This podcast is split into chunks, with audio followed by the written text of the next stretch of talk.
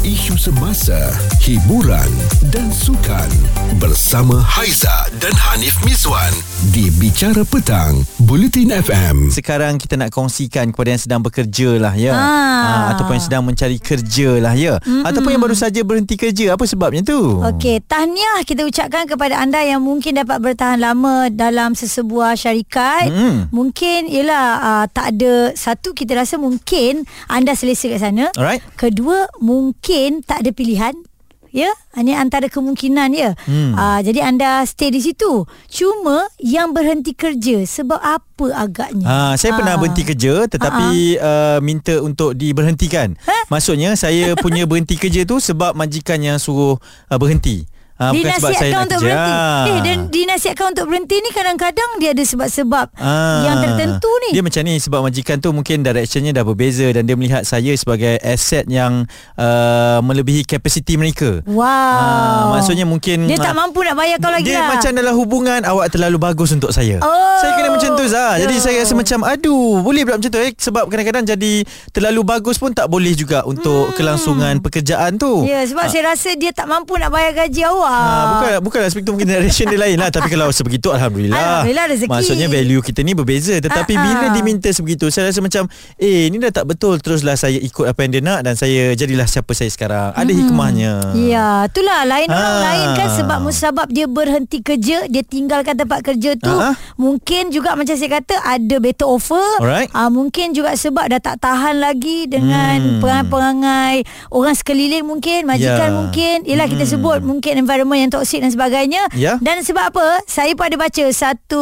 perkongsian, satu ciapan di Twitter ni dari Okey. mm, daripada Miss Wada dia kata uh, dia di, dia berhenti kerja ni sebab apa eh I Hmm. was in ER emergency lah kata dia kan Hmm. dengan anak dia yang berusia 2 tahun waktu itu sedang sakit Hmm. dan bos dia minta dia join meeting ya melalui Zoom dan bos dia kata awak bukan awak yang sakit anak yang sakit jadi kena masuk meeting Ayo. Terus dia kata bye, dia resign. Ha, ni of macam tak ada hati perut lah. Betul, eh. of course lah Dia resign terus kan Sebab dia dah Ha-ha. nampak lah tu Maksudnya Kalau lah keadaan-keadaan macam tu pun Bosnya tak boleh faham Mm-mm. Apatah lagi keadaan-keadaan yang lain Daripada dia ni memendam rasa Dia susah payah sebegitu Ya. Selalu percaya yang ada pekerjaan di tempat lain lah eh. Betul. Ha, jadi anda macam mana Mungkin ada situasi-situasi sebegitu Mm-mm. Apa sebab musababnya anda ini berhenti kerja Ya. Ataupun diminta untuk berhenti kerja Kupas isu semasa, Bicara Petang bersama Haiza dan Hanif Miswan di Bulletin FM. Persoalannya Okey. Sekarang ni nak tanya Ada tak yang dah berhenti kerja ni Kita nak tahu Mhm. Kenapa Alasan yang kukuh tu apa Sebab apa anda berani Untuk tinggalkan tempat kerja anda Ya, Sekarang? Kadang-kadang mungkin kerana better offer Itu Alhamdulillah mm, ya Sebab kita ni diperlukan Dan kita ni ada pasarannya. Ya. Tapi kadang-kadang kita terpaksa berhenti Kerana tak sesuai dengan environmentnya. Mm Bossesnya pula mungkin kadang-kadang kacau kita Dan awak pengalamannya macam mana Zul? Sepanjang tiga tahun saya berpindah ke Kuala Lumpur semenjak pandemik Mm-mm. banyak cabaran yang saya lalui Mhm. uh, obstacle yang saya lalui kadang-kadang saya meletakkan diri saya sebagai uh, boleh kategorikan orang yang malang pada waktu itu Allah tapi saya sentiasa ber, uh, bersangka baik Ha-ha. dengan caturan Allah sebab saya rasa uh, satu hari nanti rezeki itu akan datang. Tapi um, setelah tiga tahun saya ada dekat um, Selangor KL ni mencari rezeki demi sesuap nasi uh, akhirnya uh, saya rasa kosong jiwa saya. Saya masih lagi tidak dapat menjadi seorang anak yang baik untuk menjaga ibu saya yang agak kurang baik kesihatannya. Jadi uh, dua minggu lepas saya telah uh, mendapat uh, satu orang panggil apa tu satu uh, pencerahan daripada Allah Subhanahu Wa Taala. Okey. Uh, saya rasa ini adalah jalan terbaik saya nak berhenti kerja dalam masa terdekat ini untuk bawa ibu saya pulang ke kampung dan menjaga beliau kerana itu adalah uh, satu permintaan beliau yang setiap kali beliau berdoa pada Allah. Hmm, Ni pengorbanan besar ya Zul ya Awak lakukan Zul Uh, saya bukan bercerita benda ni untuk nak menceritakan pada orang kata saya hero dalam keluarga ataupun saya nak tunjuk kata saya baik ke apa tapi ini adalah tanggungjawab yang bagi saya adalah peluang yang kali terakhir untuk saya berkhidmat pada ibu saya kerana saya tak tahu bila Allah akan mengambil ibu saya dan saya pun tak tahu sampai bila saya akan hidup di dunia ini. Jadi Ya. dengan adanya uh, peluang ni saya rasa sebagai anak saya tak nak buang opportunity ni. Mungkin bagi sesetengah kawan-kawan saya ataupun orang yang mengenali diri saya mereka akan terkejut bila saya buat um, uh, keputusan ini. Tapi lillahi ta'ala selepas saya lepas saya buat keputusan ini dua minggu lepas jiwa saya tenang. Hmm, dan hmm, saya rasa yang Allah nak bagi saya satu rezeki itu uh, adalah bonus Ya. tapi uh, saya percaya yang uh, Allah tidak akan menguji uh, umat dia, hamba-nya Mm-mm. uh, melebihi ataupun melangkaui ke batas seseorang manusia Ya. itu. Jadi Mhm. saya saya tahu mungkin uh, Kak Aizah dengan Abang Hanif mungkin akan sedih bila dengar cerita ni tapi saya nak doa daripada korang semua yang kadang-kadang kita buat satu keputusan ni bukanlah untuk diri kita Setuju. tapi untuk orang di sekeliling kita Hmm. supaya kita tidak tidak mahu ada perbalahan di antara adik-beradik supaya kita dapat tenang-tenang sebab kita Ha. pun dah meningkat usia hari demi hari Mm-mm. jadi saya nak lakukan satu uh, amanah yang Allah bagi pada saya ni dengan sebaik mungkin. Ya. Saya tak mampu nak bagi kemewahan pada ibu saya. Mm-mm. Saya tak mampu nak bawa dia pergi ke Mekah ke apa dalam masa dekat ni sebab Mm-mm. faktor kewangan tapi saya mampu untuk menjaga dia, saya yakin. Ya Zul, uh, bila awak beritahu keputusan ini kepada ibu awak, apa perkara pertama yang dia cakap Zul? Beliau menangis, beliau mengangkat tangan dan mengucap terima kasih kepada Allah kerana uh, doa dia selama 3 tahun dia berada di perantauan di bukan tempat dia pun uh, dia uh, dah termakbul lah. So hmm. apa cita-cita dia sebenarnya adalah dia nak balik ke ke ke, ke tempat yang dia dah berhabitat lama maknanya di rumah Hmm. arwah ayah saya dia nak duduk di situ hmm. dia Hmm. nak tengok dapur dia dia nak tengok peti ais dia Hmm. hmm. itu adalah kita kita tak tahu kan Kak Aizah dengan yeah. Ani Ya. kita tua apa akan jadi pada kita Hmm. tapi itu bila kita tua so let's move on Hmm. sebab everybody will have their future jadi saya mungkin lepas ni Uh, mungkin akan jarang lah nak call Bulletin FM lepas ni sebab saya dah memang tak ada time dah nak buat-buat benda ni semua. Zul, saya akan Zul, sebenarnya apa yang awak lakukan tu adalah satu pengorbanan yang besar kita lihat tetapi ini adalah yang terbaik lah pilihan ya untuk yalah mengabdikan diri kepada ibu bapa kita tak semua orang ada kekuatan macam gitu Zul Betul. hmm. Betul sebab bila saya dalam masa fasa 3 tahun ni dengan keadaan pandemik tidak ada kerja waktu tu uh, kekangan kewangan dan uh, you know kehidupan di bandar walaupun saya pun asal daripada bandar tapi bandar kecil tapi kehidupan dia agak berbeza Hmm. dan challenging is always there tapi Yeah. saya saya percaya uh, rezeki itu Allah nak bagi banyak bentuk mungkin rezeki kebahagiaan ya. So itulah pilihan kita dan mungkin mungkin uh, saya saya rasa benda ni adalah satu benda yang tak semua orang boleh dapat. Ya.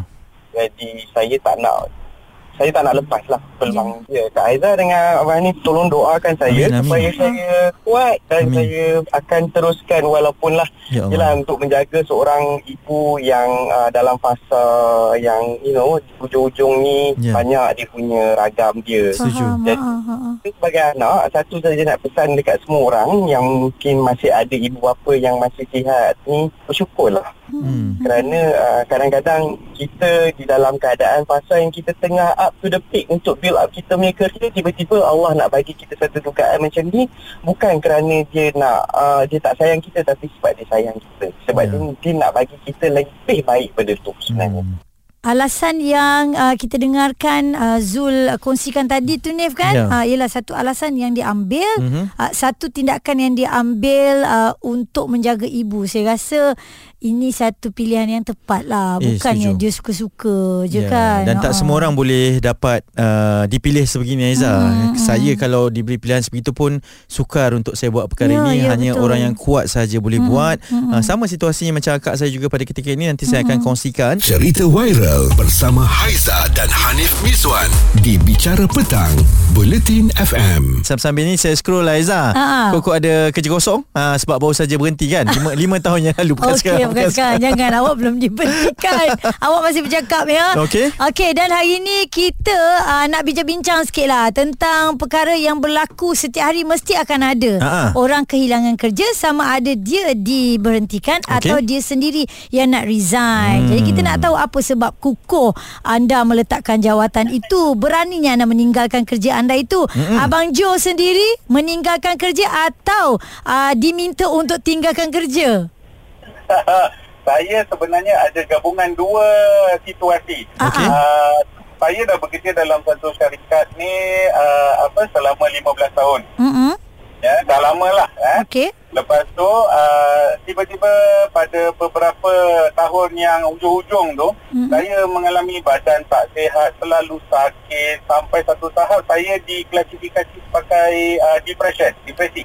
Eh, kenapa tu? Ha, ha. Ah, jadi ah itulah saya uh, saya rasa sedih pasal kerja saya uh, tempat saya bekerja tu memang bagus. Mm-mm. Jadi saya pun selesa. Cumanya uh, atas nasihat bos Mm-mm. dia minta saya uh, saya buat apa medical check up. Mhm. Lepas tu saya di apa uh, saya punya prestasi makin menurun jadi saya seresah apa semualah. Mm-mm. Kemudian uh, saya apa apa sa- sampai pada satu hari saya betul-betul sakit sampai nyaris uh, sam di office. Ah, Ah, jadi selepas tu saya dibawa ke hospital, saya uh, saya doktor nasihatkan untuk rehat di hospital mm dua minggu. Oh, dua lama. minggu saya ah kerana uh, rupa-rupanya ada sakit dalam badan juga jadi saya uh, saya kena buat apa orang kata tu uh, operation Mhm.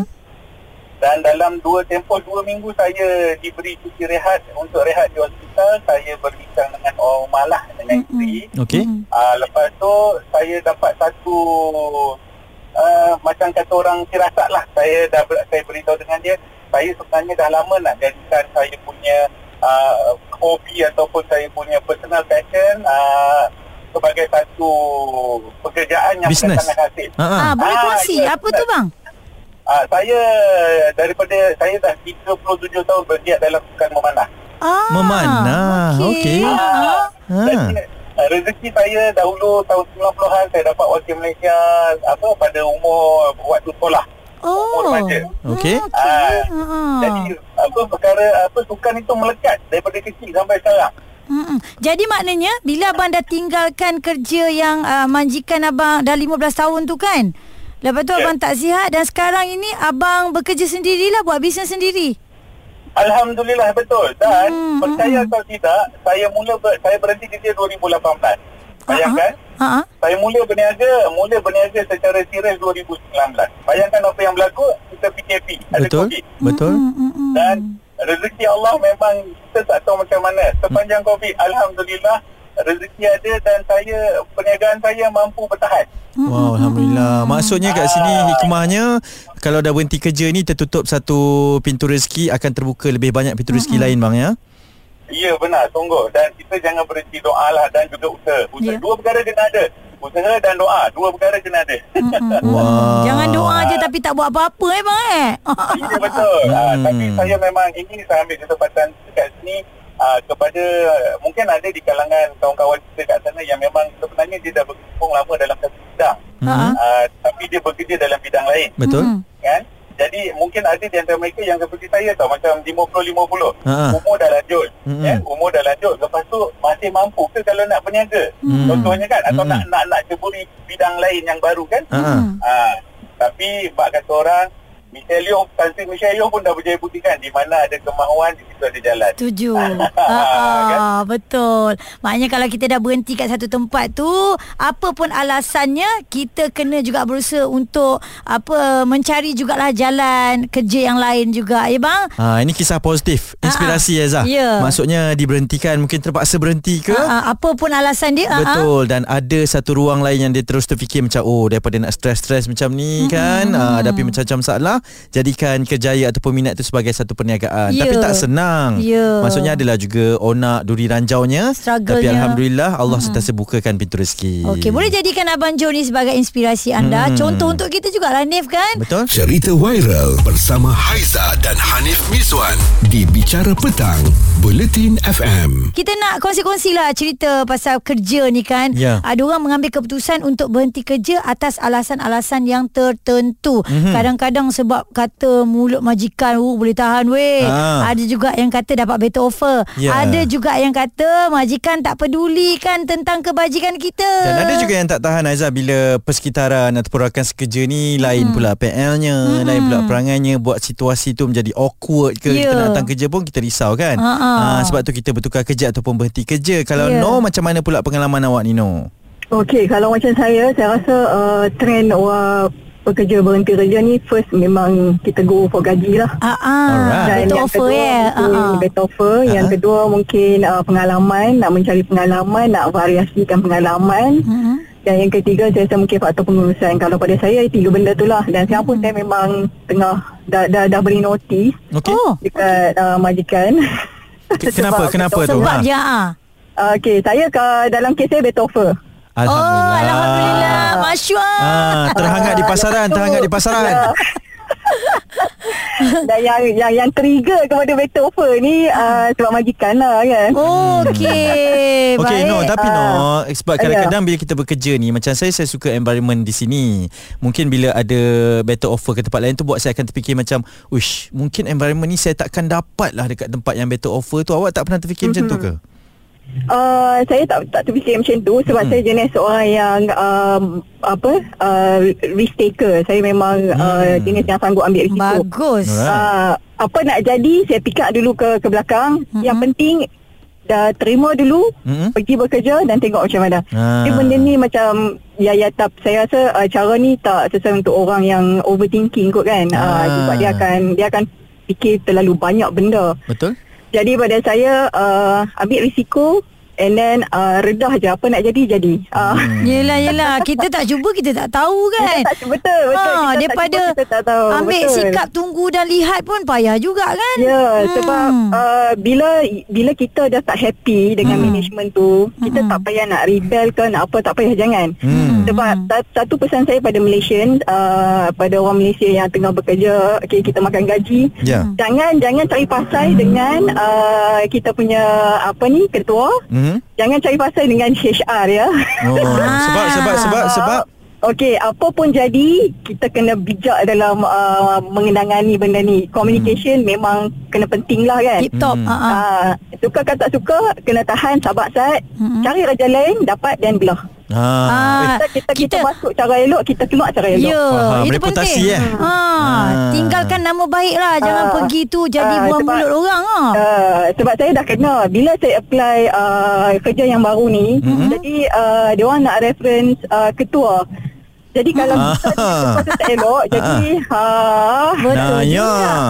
Ah, jadi saya uh, ambil itibar lah daripada saya punya pengalaman ni. Hmm. Suka ke tak suka, sabar sekejap, cari peluang lain dapat, you bye-bye. Settle. Hmm, Yes. faham. Kita pun tak sakit hati, ketua pun tak sakit hati. So, Hmm. kita profesional lah. Hmm. Uh, uh, kita tak payah ikut emosi sangat. Sebab orang Melayu ni, especially Melayu, uh, orang Malaysia ni, dia emosi sikit kan. Ah, faham. Sebab saya bekerja dengan sektor uh, international, jadi macam tu lah. Kita cari Oh. peluang lain. Ya. So so Dia lepas ni ada Ah. pergi keluar ke ataupun ada dekat Malaysia ke macam mana tu better Ah, offer saya, tu? Saya sebab saya dah dah sakit hati sangat Saya terus keluar Malaysia Oh, mana tu? Ke mana ke mana ke mana no? Ke mana no? Kenapa tinggalkan kami no? Ha. uh, eh, eh, InsyaAllah China ataupun uh, Middle East lah Wah, Alhamdulillah. cantik lah. Kami ke sana kami telefon lah. So ingat pesanan saya Ha? uh, Tak happy Jangan paksa diri uh, Rezeki Allah bagi Wih, dia terus ambil keputusan Ya. bye-bye. Ah. Pergi Middle East ataupun China. Betul. Ini antara keputusan yang sangat besar dan dia risk taker, dia berani untuk buat. Mm-mm. Mungkin ramai lagi yang berdepan dengan situasi sama. Mm-mm. Kalau rasa 50-50 lagi,